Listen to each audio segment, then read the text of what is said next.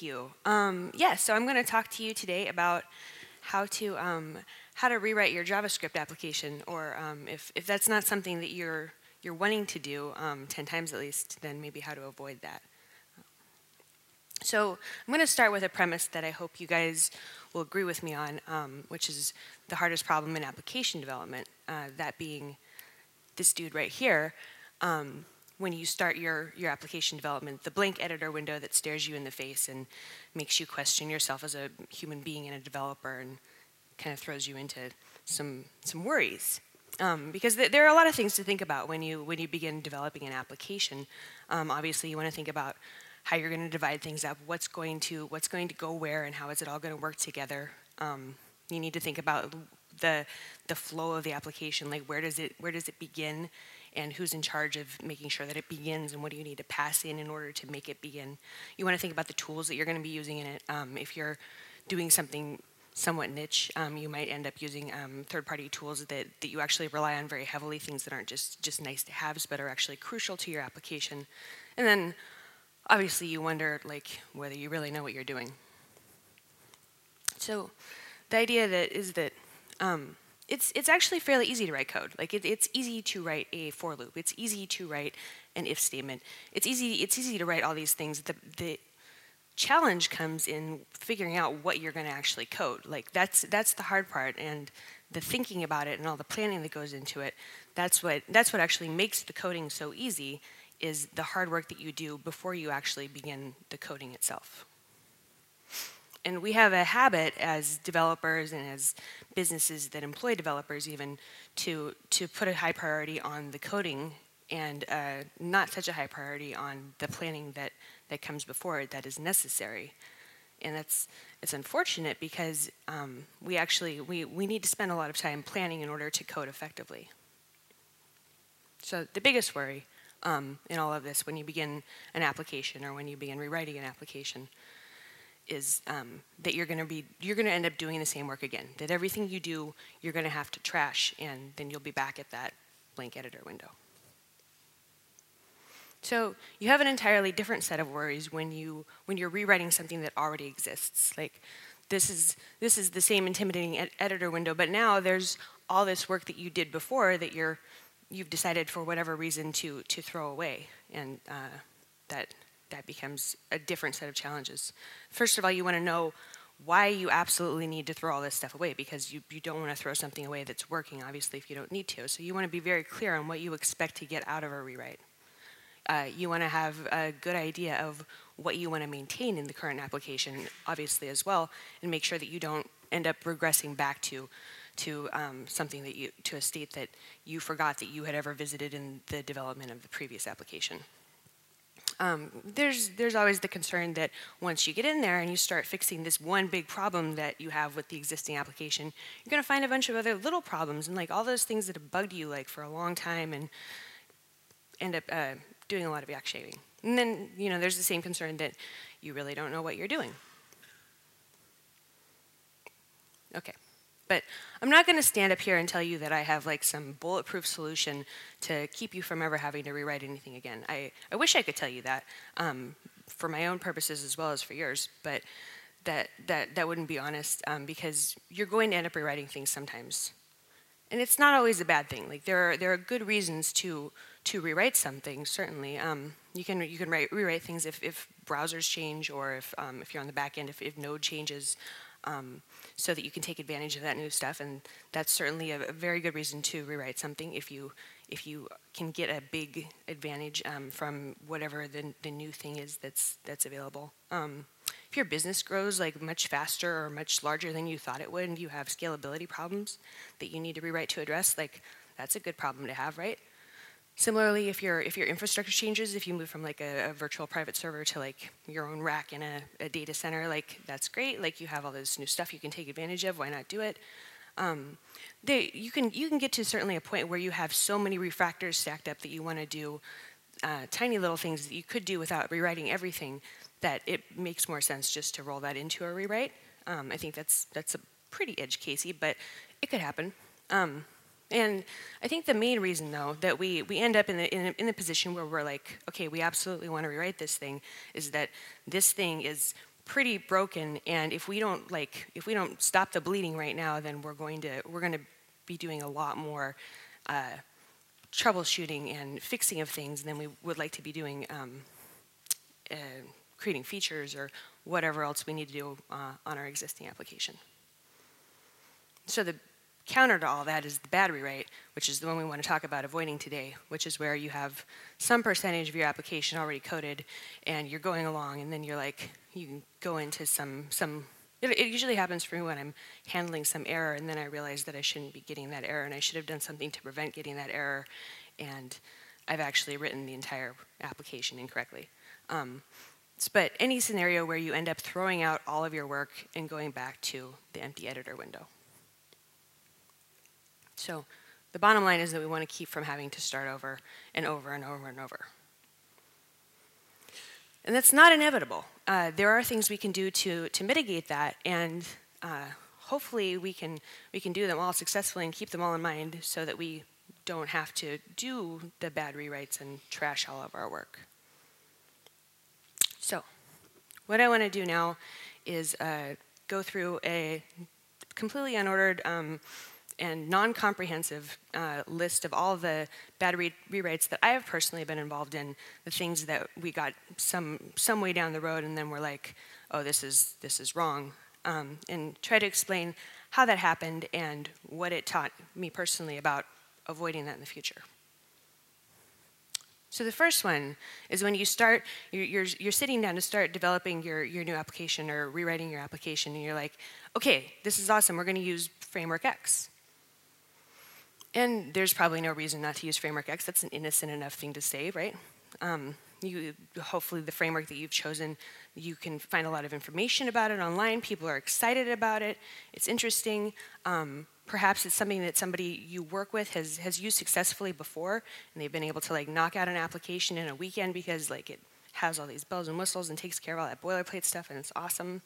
Um, typically, the framework, one of the things it offers you is, is some, some concept of, of an architecture, or not an architecture, but a pattern that you can use in your application. Um, and you can generally find a way to make that mirror what you already have in your existing application or your plans. Um, for instance, if it's MVC, you can look at your backend and be like, oh, hey, we have a data store here, and this data store contains tables or documents or whatever. And gosh, those look a lot like models, so check we got one third of our application done already because we've already got models. And that's how, that's how you know your mind can end up working. Same thing with event-driven architectures or whatever else. Like you, you can find a way to make it fit the pattern.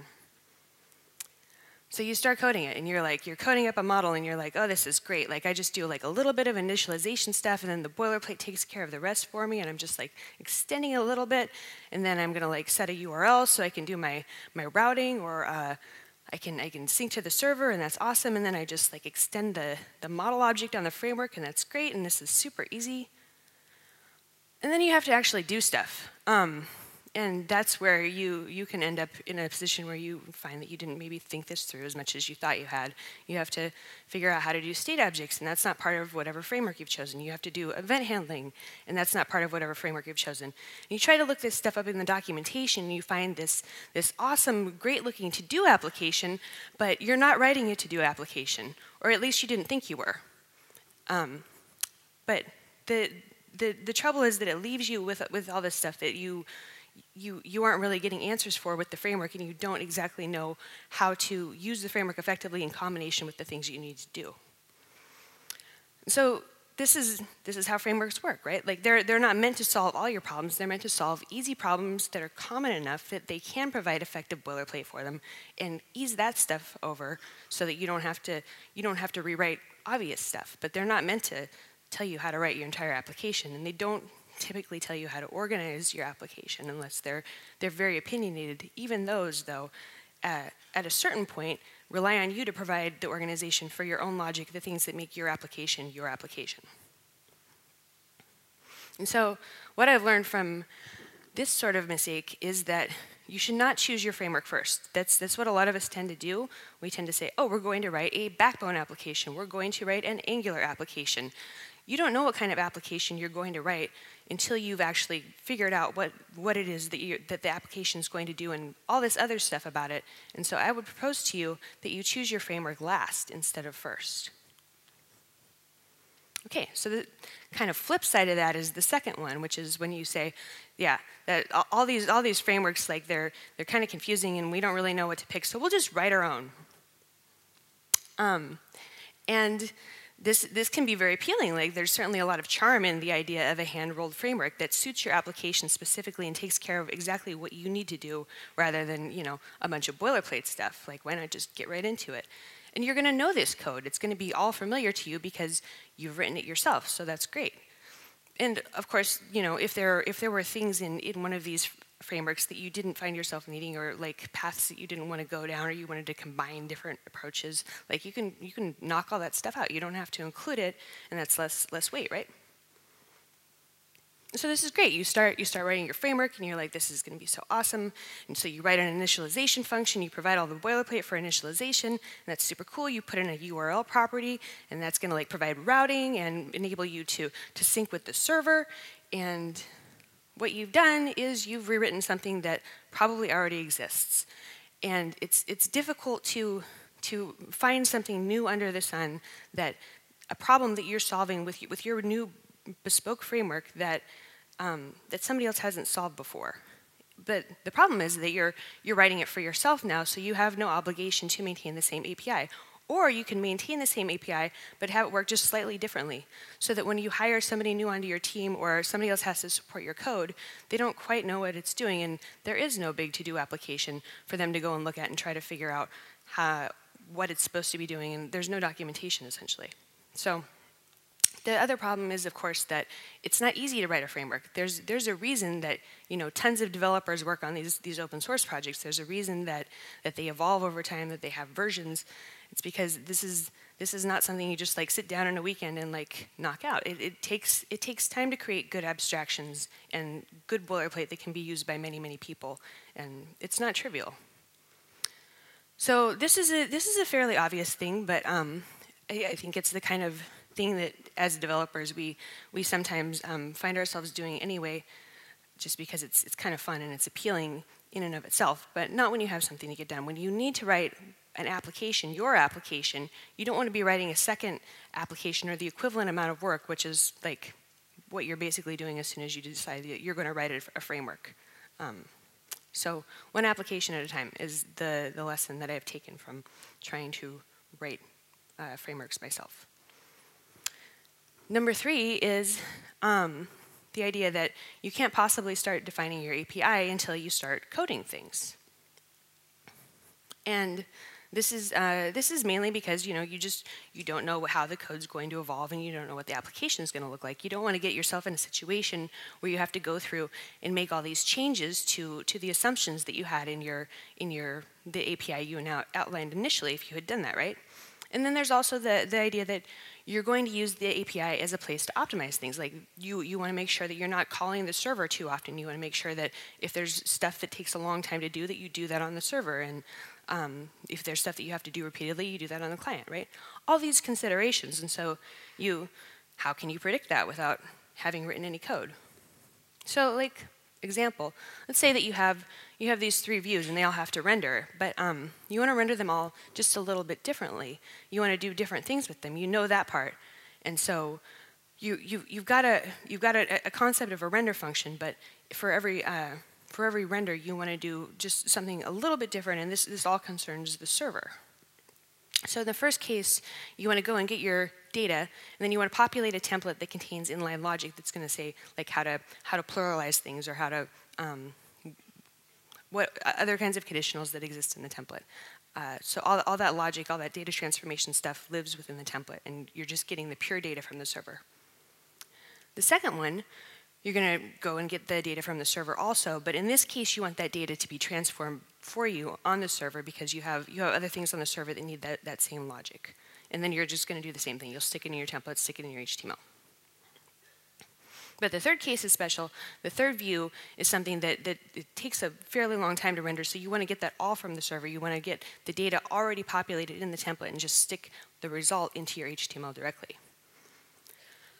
And you get yourself in a situation where it's really hard to predict what your server is going to do. It's hard to predict what your render function does on the client now, in addition, and it, you've, you've, you've basically signed yourself up to create a brand new function for every view because you don't have anything in there that you can reuse. There's no clear way to abstract that out so that you can just have one render function that behaves the same way. And it, again, there, there, there may be arguments for optimizing these things sometimes, but you probably want to figure out that out after the fact as an exception to an existing pattern. And so this doesn't give you the opportunity to, to create that pattern if you don't, if you aren't willing to decide on an API and decide how your API should work fairly early on. So the lesson there is simple. An API is basically pretty easy to specify. And yeah, you might end up changing it, but you're not changing that much. I mean, really, you're changing where it goes, what you pass it, and what you expect back in return. Like, those are not complicated things to change. The API itself, the definition of the API, doesn't really care about the client-side application or the server-side application. It's the point where they touch. And that's fairly simple. Like, that's not a lot of work to trash. Even if you, even if your assumptions were all completely wrong and you had to change the, enti the entire API that you had specced out, you don't lose that much. So it's, it's a cheap way to try and figure out what your application is doing.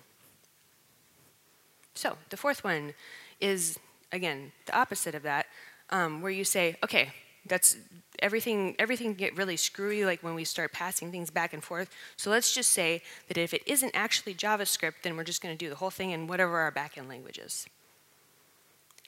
And again, this can give you some great optimizations. Um, and certainly you want to have your static stuff on the server, you want to have your dynamic stuff on the client, like that makes sense. And then everybody can write in their own language and everybody's more comfortable.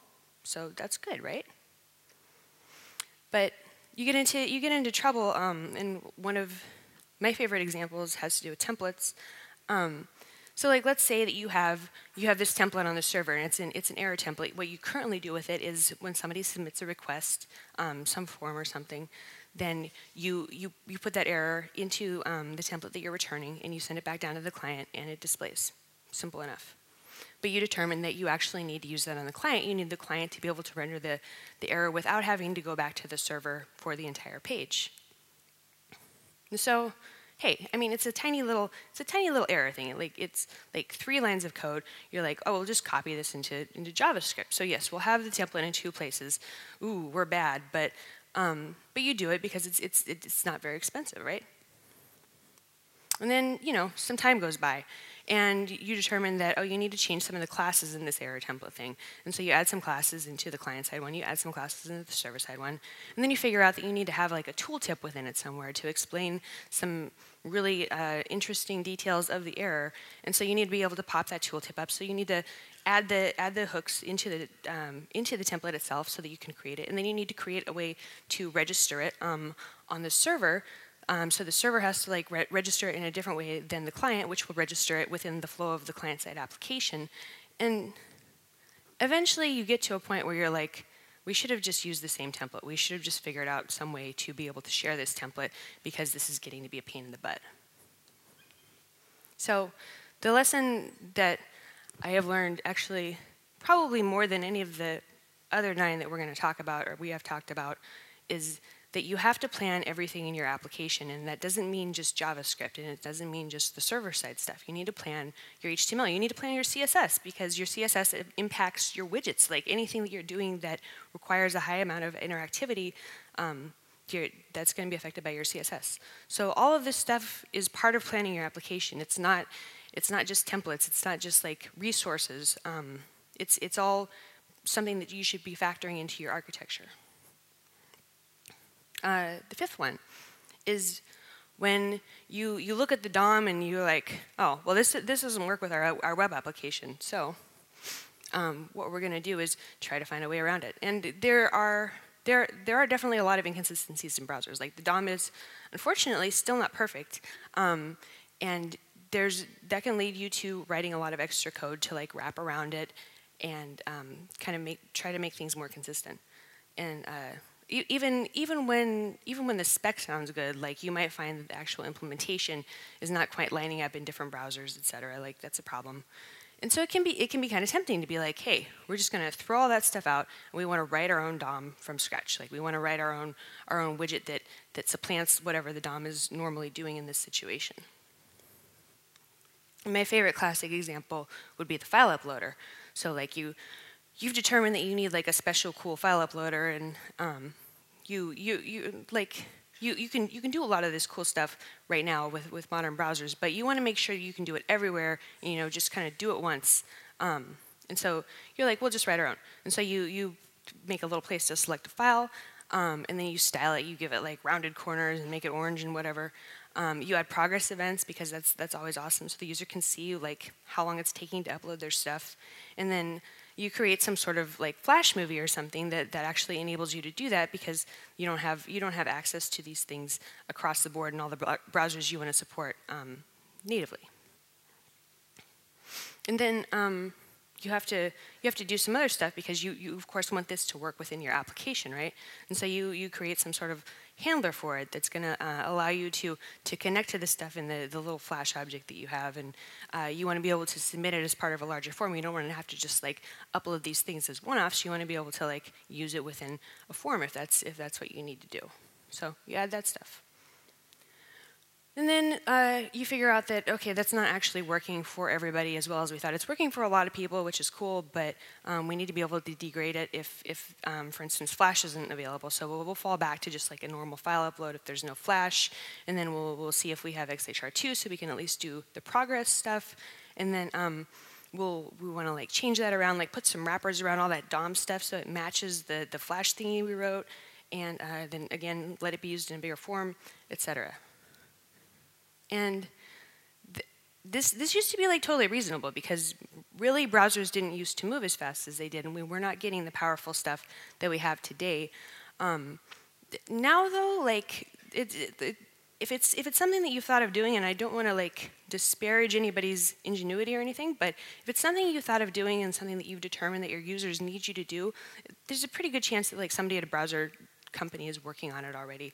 Um, and the um, in the meantime, like while those things are getting developed, you have you have people creating polyfills. Like you have you have people already solving this problem in a very abstract way that you can go whose work you can go and grab and like at least rely on that.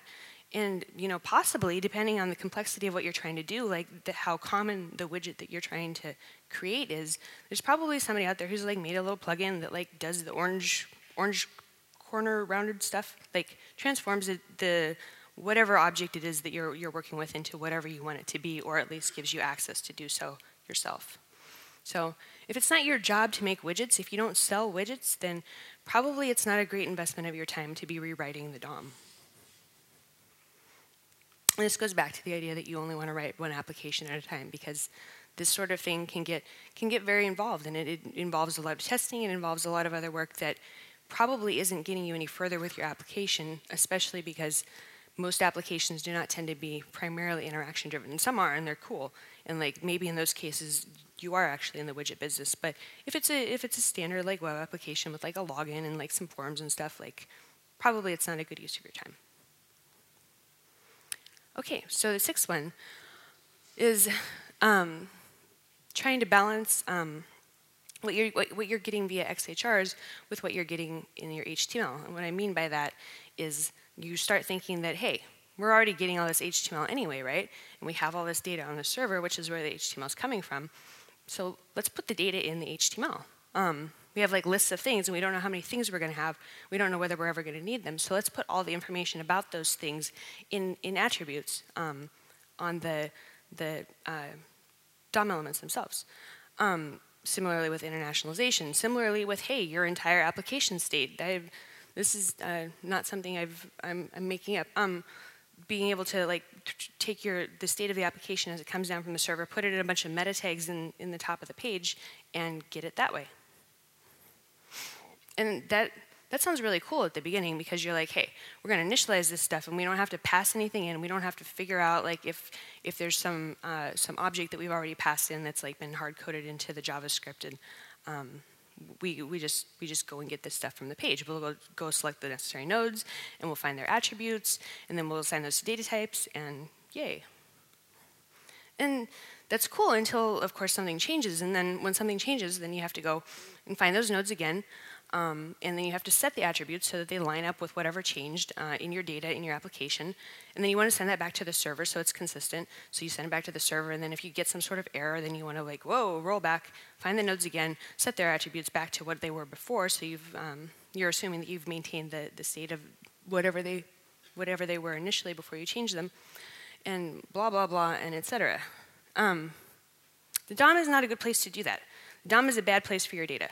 Uh, it's it's it's kind of painful. first of all, to just go through and be selecting objects all the time in order to get your data. It's kind of nat not natural. It, it's messy and fragile. You're relying, relying on selectors and the hierarchy of, of the elements in your page.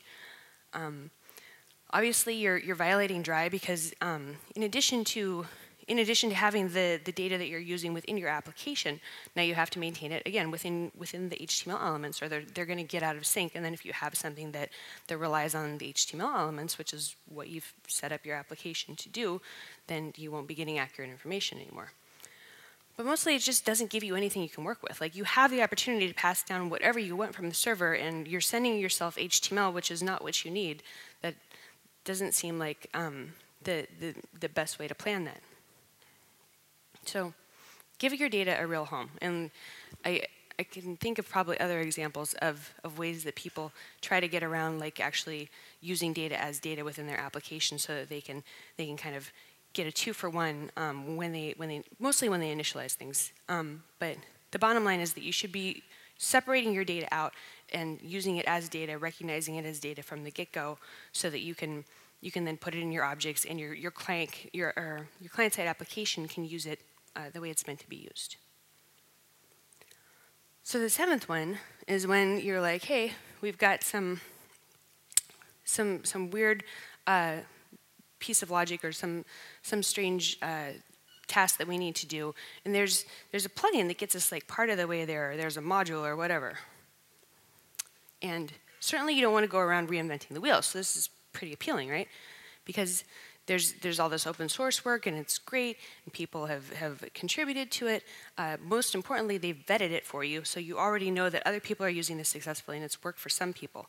Um, and it's easy to think that maybe, hey, as long as it gets us part of the way there, that's better than none of the way there, so, so why not like stand on these people's shoulders and try to move ourselves further along.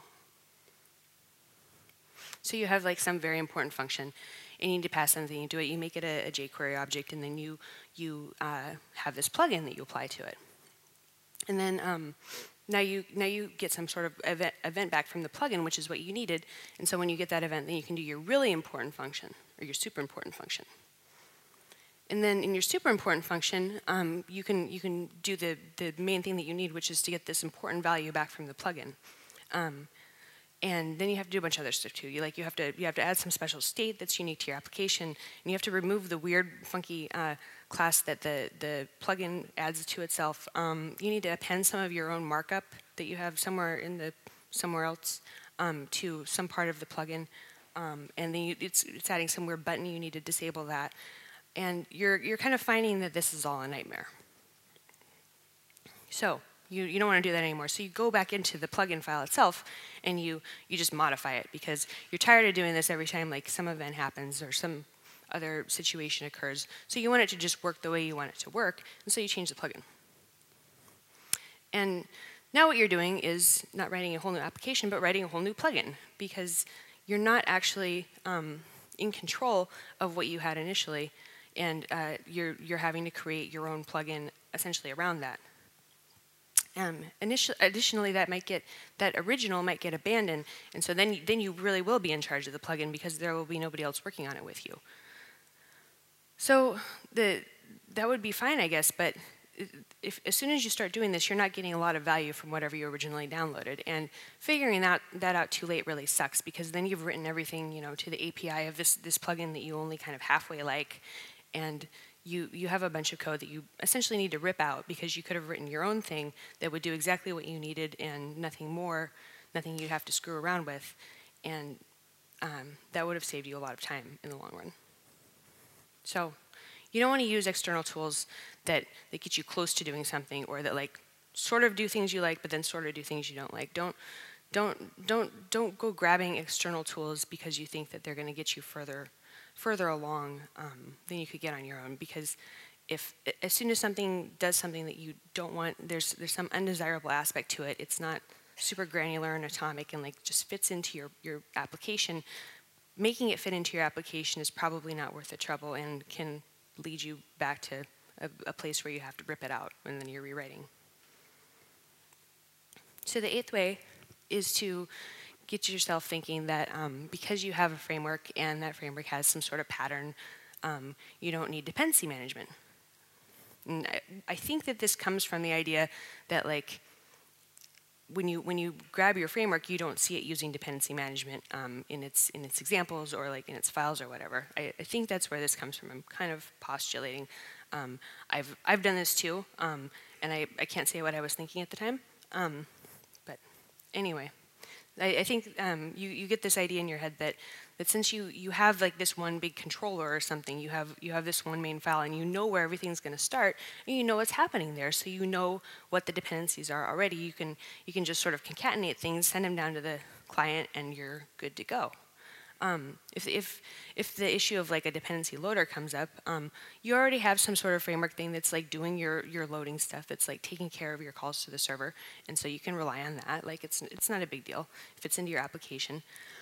And then, um, you know, if, if, if it gets really slow, then you can cut out another JPEG or something like that. Like you've, you've heard good advice on this, so you're like you're fairly confident that it's not going to be a big issue.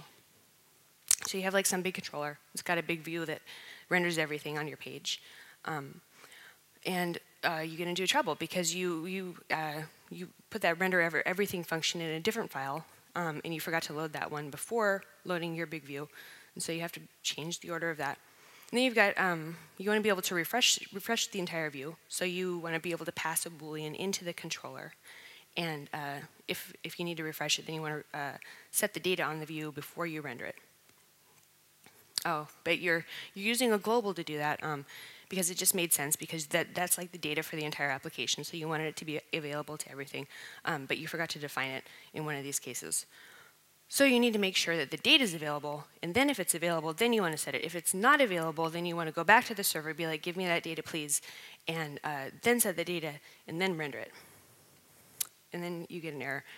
Uh, if you if you guys look back at this, um, you can probably see what, what the real error would be. Um, but basically, you need to obviously move all the logic now into that handler for um, the XHR so that you can you can do it after the, the data is actually loaded. So if you don't have modularity, you can get a lot of messy code, basically. Um, and that, that probably sounds like every AMD talk you've ever heard, but I, I think that's what it boils down to. Um, you certainly don't want to be relying on globals or subglobals like that. That it's it's cool. They're like easily accessible, but like it would be just as just as easy to access them by passing them into things as dependencies uh, it, it, ends up it puts you in a situation where you have to keep testing to see whether things are available. You're not ever really sure what's available um, if you're in a situation where you can you can load something faster than something else, or something can load before something else, or it can run before something's fully loaded, etc. It would be much nicer to just have a clear contract with the the module that says, "I will I will expect you to load all these things for me." Um, and every time you come, you hit some edge case or you want to add something or whatever, you have to go and re-examine that whole chain uh, of, of the dependencies that you're loading in order in a in sort of fragile way to make sure that you're going to load things when you need them loaded. Um, and similarly, if you want to do if you want to do actual dependency loading on the client or something else like that, you can't abstract that out. There's no nice nice uh, file that you can, or a nice program that you can offload that to, you have to take care of it yourself and go and fetch like things like templates or things like CSS files that you want to swap in. All of those you have to do manually. So just save yourself some time and assume everything will be a module. Did a very big rewrite that I never finished um, just to add require to everything. And it's not as easy as just wrapping everything in require. It's, it's more complicated than that because you actually change the way you think about your code. You change the way you think about what's available when. And uh, it's, it's not trivial to go back and add it later, so you should add it from the get-go. Okay, so the ninth one is when you have your existing application, your existing application contains something really terrible, and you're like, hey, this, this tool or this framework or this whatever works with that terrible thing, so yay. Um, and this is sounds like a way to limit your risk, right? Because you you you can uh, save yourself some time, uh, save save yourself some some code that you would have to rewrite, and just focus on the things that, that you actually wanted to improve. Um, and all, all of the work that went into your original application, you can um, you can reuse again. So you've got like some old function here, and it like takes the output of your terrible thing, transforms it, renders it, observes it, and you had to write all the modules to do that, and it was a huge pain.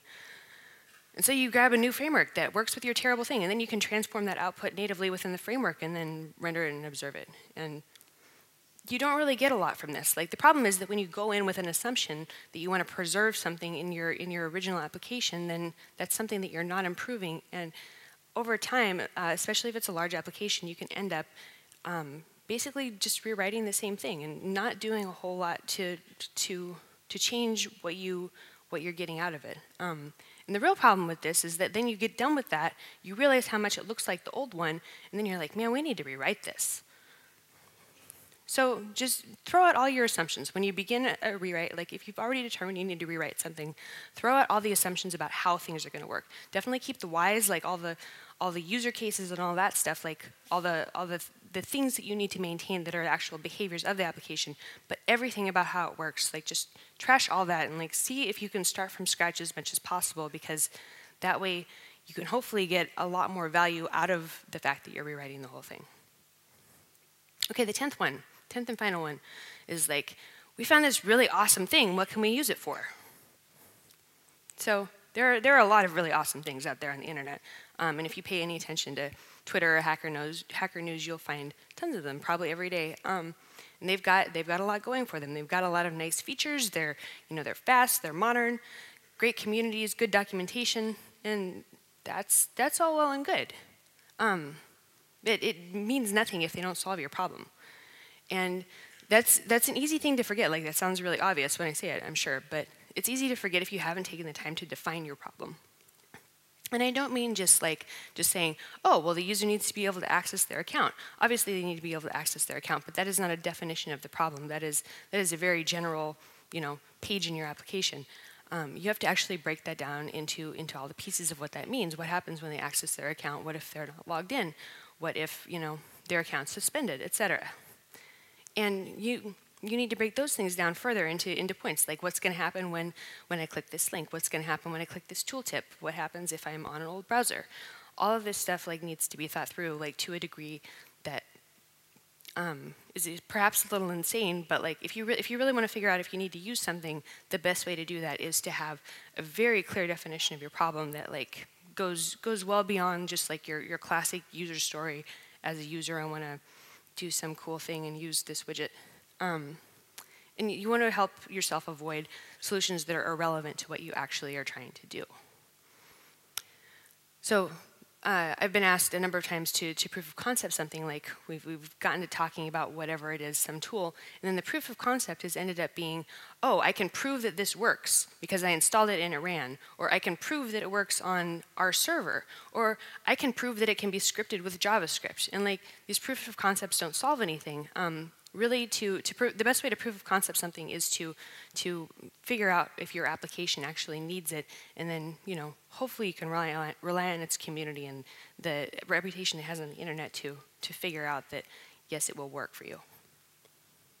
Okay, so that's the end of, that's the end of the examples. But I hope you will agree with me that none of those sound like particular, particularly desirable things to have. None of that stuff is um, something that we want more of in our application.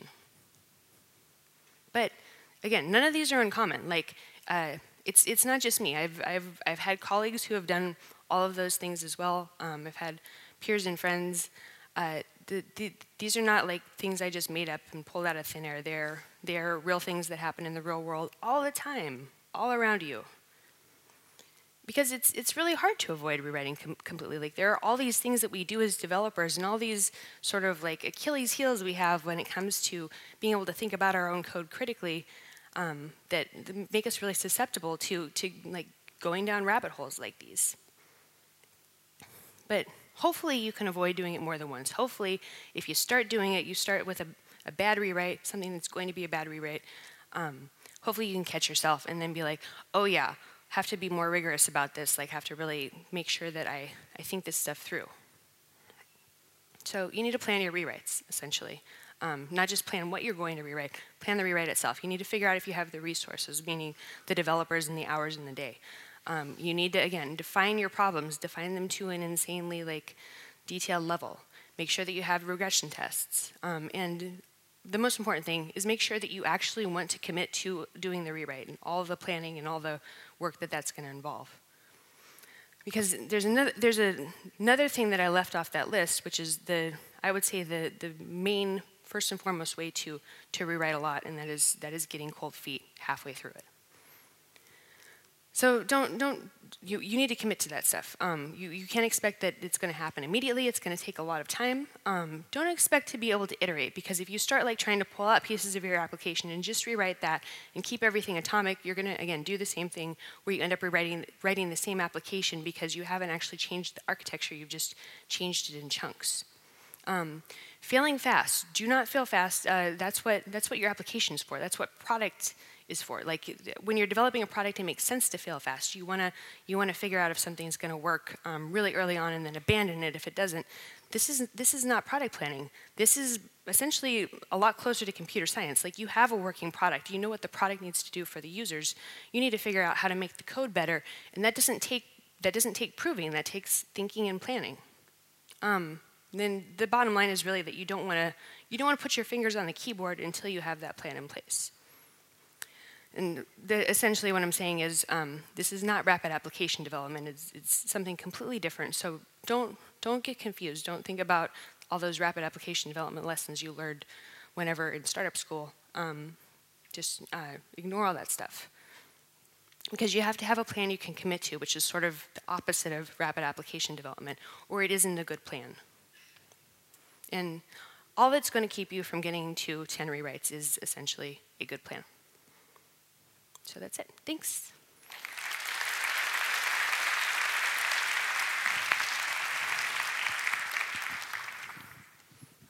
That was great. Um, I think all of us watching uh, were like, wow, like everything that you're saying are these things, these problems and mistakes that I've run into.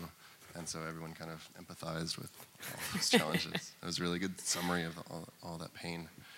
Um, few questions. First up, uh, this one's a bit practical, um, which is, yeah, go for it. Um, how would you embed, uh, what is your proposal for basically shipping down data with HTML um, of potentially making use of data attributes, or how do you feel about throwing JSON in a data attribute, um, but kind of delivering it in the same request?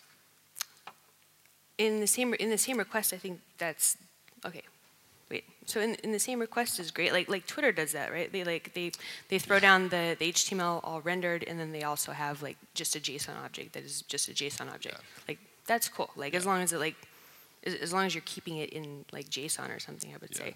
But I, if it's like if it's data about the HTML, like sure, like put it in a data attribute. But if it's data about like some object in your JavaScript in your client-side application, I would say that you should probably find a way to make it JavaScript. Yeah.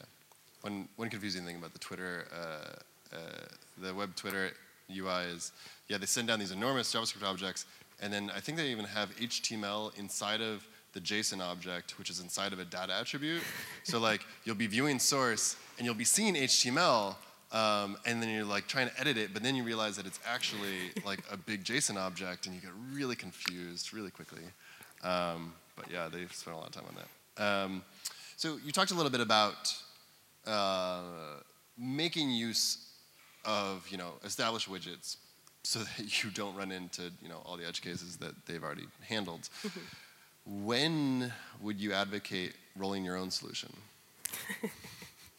um, I I, uh,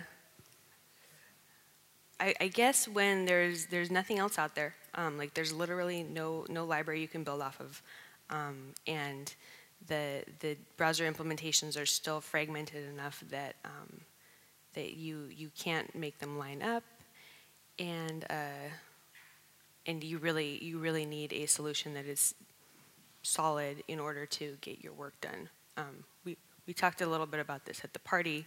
Um, I'm actually doing considering doing something very similar at work because we have to deal with content editable and there's there's really not a lot out there. Um, one question uh, that was asked was, and, and this is something that you hear a lot. Uh, depending on frameworks, there's a fear that depending on frameworks and a concern that um, you don't learn the basics. People know Angular instead of knowing JavaScript. Um, and you know, three years ago it was knowing jQuery instead of JavaScript. Mm-hmm. Um, is that is that something that, that you're concerned with, or how do you feel about that? I I don't think. I mean, I I'm not concerned about it personally. I think it, if it gets you there, like if it gets you to to feeling more comfortable with JavaScript, awesome. And if you can produce something, then you're going to feel more comfortable with JavaScript and feel like you've got this. And hopefully, then go back and like yeah, learn the framework. I mean, I'm definitely not concerned about it from in this context. Yeah. yeah. Um, last question uh, about templating. You actually uh, you made this really fantastic template chooser web app. Uh, you can like go in, you answer a bunch of questions about like what your templating needs are, and it basically filters down about 20 or so templating libraries and indicates which kind of meet your criteria. Um, what what is your recommendation for for having a templating solution that spans client and server? Um, well, use Node if you can. Um, if that's not a possibility, like Mustache has like a, a, variant for like every every template or every, um, language. language. under the sun. Yeah. But the the only problem with those is that like a lot of the time like you start dealing with your, your data and then like you, you run into the way that different languages deal with the data itself and like so you have to use data in a, in a very simple way and you have to have your data all transformed if you want to if you want to share between two languages yeah i think there was actually there was uh, somewhat recently there was like a, um, a bug in the mustache implementation for ruby where it was oh no it was um, some yaml it was a YAML library in Ruby and it was security issue. Um, but yeah, I can understand uh, different implementations across languages. Uh, what templating library do you use? I like, I still like Dot. Um, Dot? Dot, yeah. Um, but there's there's a really cool one um, that I'm keeping an eye on. It's called uh, Nunjucks. It's based on Nunjucks. Nunjucks, yeah. Nunjucks. Yeah. Wow. Nunchucks, but it's it, it it provides like a wrapper around the template, so it's more than just the, the template. It's like all the, the stuff that goes with it, like the um, like the transformation logic and like things like to some extent. Like I'm I'm hazy on like how much of this is like stuff that it actually does and how much of it is my fantasy of like a perfect template engine. But yeah, it yeah. does it does more stuff. Cool. Yeah. That sounds great. All right. Uh, well, thank you very much, Karen. This was great. Um, thank you. Yes.